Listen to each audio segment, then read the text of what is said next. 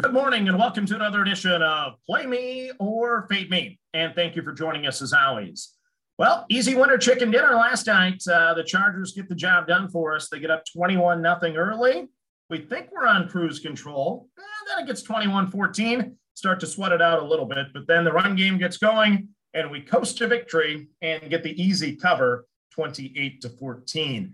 A little concern for Raider fans going forward here. That offensive line looked a little shaky, and we know that's cause for concern from past years as well. And then the injuries may be starting to mount in that secondary, which is going to require them and Gus Bradley to make some adjustments to the defense, and we'll see what happens. But the Raiders may be a team that we're going to be fading here in the upcoming weeks. Could have been fool's gold in the first 3 weeks as well.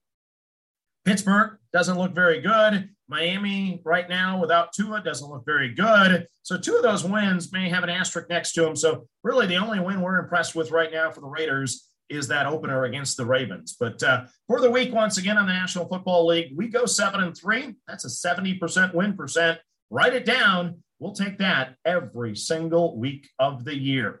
Let's talk about some stats. And as we know in gambling, if you play the normal Vegas juice at -110, which is one of our principles, we don't want to go above that number to begin with, you need to win 52.3% of the plays to break even. 52.4% gets you into profitability. So now let's give you some easy angles here, right? This past week, 16 games, of course, in the National Football League. If you pick the winner, you would have covered 14 of the 16 games. It's that easy. You just had to pick the winner. We all know it's not that easy to pick the winner. I think in my picks, I only won like 9-10 games. But the trend continues this year. If you pick the winning team, you're typically getting the cover. The only two exceptions this past week, Cincinnati failed to cover against Jacksonville on Thursday night, and Tampa Bay failed to cover against New England on Sunday night. Now, let's look at some over-under trends and some against-the-number trends for this past week. Home and away, how big a factor are the fans? Well, this past week, home teams covered 7 games, away teams covered 9. And no offense, fans, but if you go to a lot of games, you're not doing your job right now, or maybe we overvalue the impact of fans because home teams year-to-date have won 28 games against the spread. Meanwhile, away teams have won 36. So right now, away teams are hitting at a 56.2% clip if you just bet every single away team on the card. Next up, what about favorites?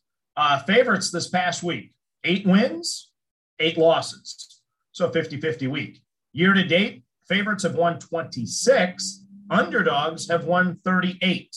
So if you bet every dog on the board so far this year in the National Football League, you'd be hitting at a 59.3 clip. Then let's go to over-unders. You know we like to play the unders. This past week, 7 overs. Unfortunately, we had 2 of them. And then 9 unders. Year-to-date, 28 overs and 36 unders, meaning that if you bet every single under on the board year-to-date, you'd be hitting at a 56.2% clip. So those are your year-to-date stats. Once again, all 3 of those significantly above the 52.3% you need to be. And then our win percent year-to-date, once again, we're 26-18, so we're at a 59.1% clip. So no complaints about our season so far in the National Football League. We wish we had a better week one because our last 3 weeks, of course, have been killer. But we'll move on from the National Football League, unfortunately, and let's talk baseball. And now I'm going to give you a win percent that is out of this world. It is a trend that is 9-0-1 over the last 10. 9-0-1 over the last 10. And if you listen to this podcast religiously, and if you do, we thank you once again. We greatly appreciate it. That trend is me and the Yankees, and if you faded me. Yes. That's how cold we've been on the Yankees. We are 0-9-1. So if you faded me, once again, you're 9-0-1. So that's the 10-game trend. No team has killed me more since starting this podcast than the New York Yankees. We're going to play the game today, though, because we are going to play every single postseason baseball game. I love baseball, love baseball. And we're going to start it off tonight at the historic Fenway Park. with the Yankees and the Red Sox going over the 8. I can't trust either one of these starters. Both have previous playoff success and could easily rise to the occasion, but we've seen too many flaws over the last couple months. Let's start with Nathan Eovaldi. On September 24th, at home, at Fenway, against New York, he only lasted 2 2/3 innings and gave up 7 runs. He has an ERA of 3.71 year-to-date against New York over 34 innings. That part's not that bad, but that last start really concerns me. Meanwhile, Gerrit Cole, pre-All-Star break for the Yankees, 2.68 ERA. He would have been my Cy Young winner at the All-Star break. Post-All-Star break, not so much. 4.16 ERA. And then the stats really get bad when we start doing splits here. A 4.91 ERA this year against Boston over 22 innings. And at Fenway, small sample size, I understand that. He has a 6.19 ERA this year at Fenway. Is his past playoff success related to the sticky stuff? I don't know. Starting to wonder on Mr. Cole. Now, the Yankees are going to be paying him $30-some million a year for another like 7 years. So they're really wondering what they have in him. He could step up. Wouldn't shock me, but those splits are a concern. Let's go to the bullpens quick. Yankee bullpen I have faith in. Year-to-date, 4th best ERA in baseball out of the bullpen with a 3.29. But Cole has to make it to the late 6th, early 7th inning to position the bullpen properly. If they have to go to the bullpen in the 4th inning because of his pitch count or he gets in deep trouble, that would not set up that Yankee bullpen for success. Meanwhile, Boston, don't trust this bullpen. 3.99 ERA, and it's really trending negatively in the last couple months. So the Red Sox bullpen is going to scare any Red Sox fan if they're in a situation to close out the game tonight. The opening line of 8.5 on this game had me on pause. But at 8, I can live with it, knowing it's going to require a 5-2, 4-3 type game to beat me. With both starters having question marks and the potential of getting shell, having that bad inning, I like my odds of one of these teams putting up a very crooked number that allows this game to go over. And during the playoffs here, we're going to play very few overs this postseason, but tonight is going to be one of them. So we're going to play the Yankees and the Red Sox over 8 as we start our Major League Baseball playoff card. There it is. The Yankees and the Red Sox over 8. Tomorrow, of course, we have the Dodgers and the Cardinals. You might be on the plus side tomorrow. If I'm going to play a side there, I think it's going to be on the Cardinals. A lot of value there. But the over-under is still in consideration. I like both of these starters, and I could see this total going really low.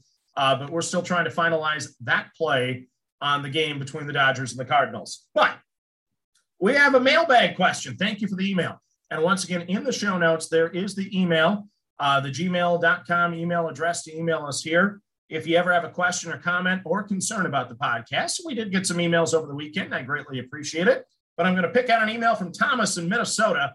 I did send him a response, very lengthy response. I'll paraphrase the question, but part of it is, now that we don't have baseball every single day with multiple plays, will you start adding other things to your card, such as the Monday night game? Why not play the side and the total or add in some props to give us more action?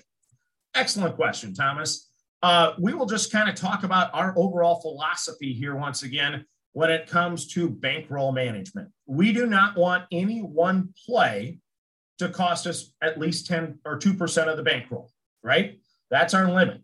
Well, I should take that from play and make it game, because really that's what it is. I want to limit my exposure on a game to 2% because I could handicap 4 different angles on one game, but if I'm off base on the game, and let's just pick on Yankee games, those games I could have lost 3-4 wagers on one game. I could have done the 5-inning run line. I could have done run line. I could have done money line. I could have done the total. I could be losing a ton on every single Yankee game. So I still want to limit my exposure to 2% of the bankroll, no matter what. So if you want more action, yes, I may consider in the future adding in some props, and maybe on some of these primetime games, we do add more than one angle, but then we're going to have to start doing half unit plays or quarter unit plays because we don't want our exposure on the game itself to ever get over 2% of the bankroll. Okay. So that's my overall philosophy. If you, the fan base out there listening to this podcast, continue to email me and request more plays and want some prop plays, I'll add them into the equation, but we're going to start bringing down the dollar value of those wagers from a full unit, whichever unit for us right now, we're betting $100 consistently. We make no changes to that. We'll start bringing the plays down to $50 or $25 for the sake of the podcast, you know, from a numbers perspective. And that's not what I'm looking to do because I'm looking for the full unit plays. That's kind of how I like to handicap, but there's a lot of work to do, a lot of prop bets, of course. And so we're going to try to stick to the full unit plays unless, once again, everyone fills up my inbox and says, hey, let's start adding props to the equation here. If I get those emails, once again, I'll definitely consider it. But we don't want to ever put ourselves in a position where we could lose more than 2% on a game, because I would have played the under last night and I would have hit, right? But I know a lot of people who, like the Raiders, they would have put that with the over all day long. So by knowing or getting the game wrong with the Raiders, all of a sudden you get a total wrong as well. You lose 2 units on a game. Well, if you're betting 2% per play, you lose 4% on a game. You start to do that quickly and your bankroll can erode in a hurry. And that's not what we're trying to do, because we're really, once again, preaching on this show that you can't get too emotional with your wagers. And that's one of the biggest differences between pro bettors and the Joe bettors, right? Is when I was a Joe bettor and I would get emotional, I would think, hey, I'm due to win. It's kind of like going back to the roulette table where it's like, okay, this thing is due, whether it's red is due, black is due. And all of a sudden it goes on a 13 streak in one direction or not. It's not guaranteed to level out. Okay. You have to make sure you have money management along the way. Otherwise, you're going to bust out before you get there. You talk to a blackjack dealer and you ask him, hey, what's the most common trend with a person leaving the table? It is that their last bet was their largest bet of the night. That is a frustration bet. Now, maybe it's because they're down to their last $30. So they say, enough. I've lost 5 straight wagers. I'm going to put it all on the 6th wager. They bust out. They lose. The largest bet is normally the last bet the person makes. That's what we don't want to do on this show. And we don't want you to do either, because ultimately, if you chase money like that, eventually you're going to bust out. You may get saved 3-4 times, kind of like I did with June Jones back in the old days. Like I said, with Hawaii football games at, 3:00 in the morning, he bailed me out occasionally. But if you ride that too long, eventually it's going to catch up to you and you're going to bust out. And then you're going to have to redeposit. You're going to be mad. You're going to be crabby. And we don't want to do that. So, Thomas, great question. We will consider it. Long answer here, but we will consider it. But for right now, the biggest thing is keep that exposure to 2% on any one game, because the best handicappers are going to win at a 55 to 60% clip. The worst handicappers are going to hit at a 40 to 45% clip. There's not as big of a difference as you think. Okay.